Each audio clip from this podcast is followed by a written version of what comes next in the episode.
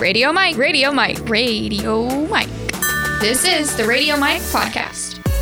Welcome to the weekly weekend roundup on the Radio Myke podcast, episode number one. This is where I'm going to try to wrap up everything that happened this week slash weekend. A lot of news, whether it's in video games, sports, entertainment, movies. If it's pop culture news, I'm going to try to give you the rundown. So here we go. Nerd stuff. Huge news when we found out our favorite couple on the planet broke up Sony and Marvel being a huge Spider Man fan, knowing that we have had Spider Man in so many movies, including the most recent Avengers films and Spider Man Far From Home, and then he was all of a sudden non existent. And he was gone. And I cried like a five year old kid.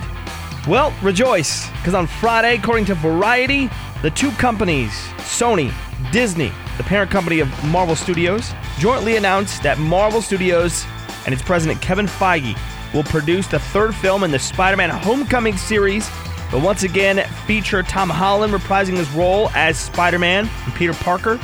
The rumor roared back last week.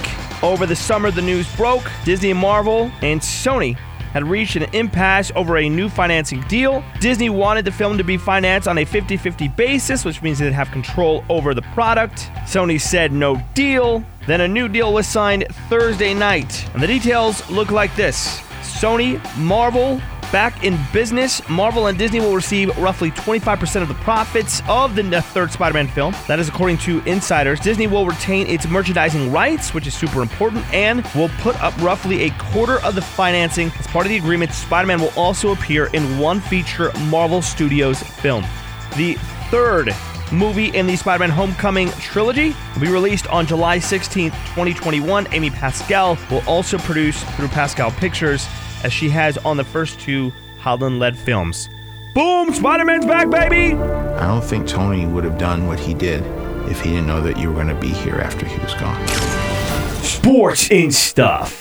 So Alabama's still undefeated, 5 0, ranked number two in the country behind Clemson. Tua Tagovailoa 26 for 36, 418 yards, passing six touchdowns. Roll Tide, 59 31 over Ole Miss in SEC play. The only team above them in the rankings, Clemson, also 5 0. Ooh, they squeaked by and avoided an upset against University of North Carolina. How did they win? By stuffing a two point conversion. Trevor Lawrence connected with Tee Higgins on a 38 yard TD pass with under 10 left in the game. North Carolina scored but failed the two point conversion. 21 20 was the final. Clemson stays undefeated. The man who single handedly punched UCLA in the throat a few weeks ago, Jalen Hurts, passed for 413 yards and three touchdowns in this game on Saturday. Number six, Oklahoma rolled past Texas Tech 55 to 16 on Saturday. Let's go to the uh, SoCal teams. Arizona, as expected, held on to beat UCLA. It was a closer game than we all thought. Arizona quarterback Grant Gunnell threw for 352 yards and a touchdown, and Arizona held on to beat UCLA 20 to 17 after UCLA kicker JJ Molson missed a 39-yard field goal in the closing seconds to tie. USC dealing with injuries traveled to number 17 ranked Washington Salvon Ahmed rushed for a career high 153 yards, including an 89 yard touchdown run in the third quarter. Number 17, Washington beat Southern California 28 14. The Dallas Cowboys were shut out in Sunday Night Football, could not find a way to run the ball. Dak could not answer, scored the only touchdown in the game, and still lost. The Saints, without Drew Brees, who's out for four to six weeks with a thumb injury, 2 0 without number 9. Locally, the Chargers feeling pretty good at 2 and 2. Philip Rivers threw for 310 yards and two scores, helped the Chargers win in Miami for the first time in 38 years. Final score was 30 to 10. In a game I thought the Rams would have locked in, like wouldn't even have to show up for it, just give them the dub. That's why we play the games. Jameis Winston came out of nowhere, passed for 385 yards threw two of his four touchdown passes to Chris Godwin. Jared Goff fumbled 37 yards for a touchdown with about a minute to play. Tampa Bay Buccaneers sealed the victory with that score. 55 to 40 was the final. Rams are no longer undefeated. Bucks go to 2 and 2. That's the wrap up in sports. Music.